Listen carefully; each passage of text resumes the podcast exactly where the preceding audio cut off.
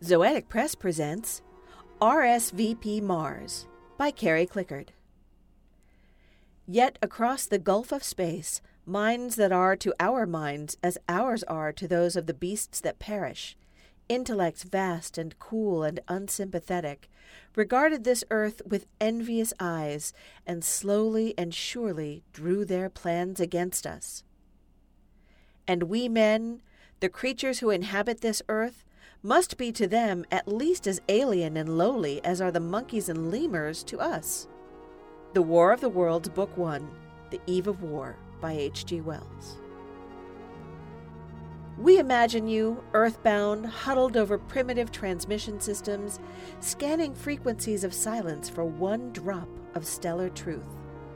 Your Teslas and Marconis tip tap toeing at our windows, eavesdropping on your elders. Testing, testing, one, two, three.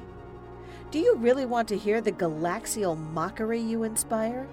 Half your planet still believes you were created in some image, any image. We would laugh if physiology allowed, playing hide and seek with data to avoid the bitter truth. You are accidental. Every species is. Perhaps sentience bloomed on an inferior branch of Terra's evolutionary tree. Maybe the dinosaurs died of embarrassment seeing you monkeys gain control. Here, in the cold clarity of space, there is only room for hard science and harder truths. The universe has no special interest in a middling backwater planet or the welfare of its apes. The bleeps and pleeps you manifest at the edges of our hearing, shouting down a stellar well to summon imaginary friends, these tell us more than you suspect. We have been waiting here, impatient to see you shuffle off your wonder and stride out into the universe armed with more than words and hopes.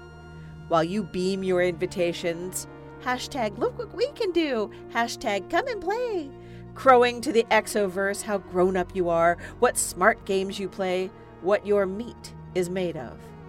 We have heard you, children of Terra, and we are coming, some days sooner than you suspect, to accept your invitation. Can you hear us now? This has been RSVP Mars by Carrie Clickard, read for you by Lisa Quintana. Our music was They Might Not by Puddle of Infinity. You can get this and other poems, stories, and art in issue 21 of Non Binary Review, available at zoeticpress.com. Thank you for listening.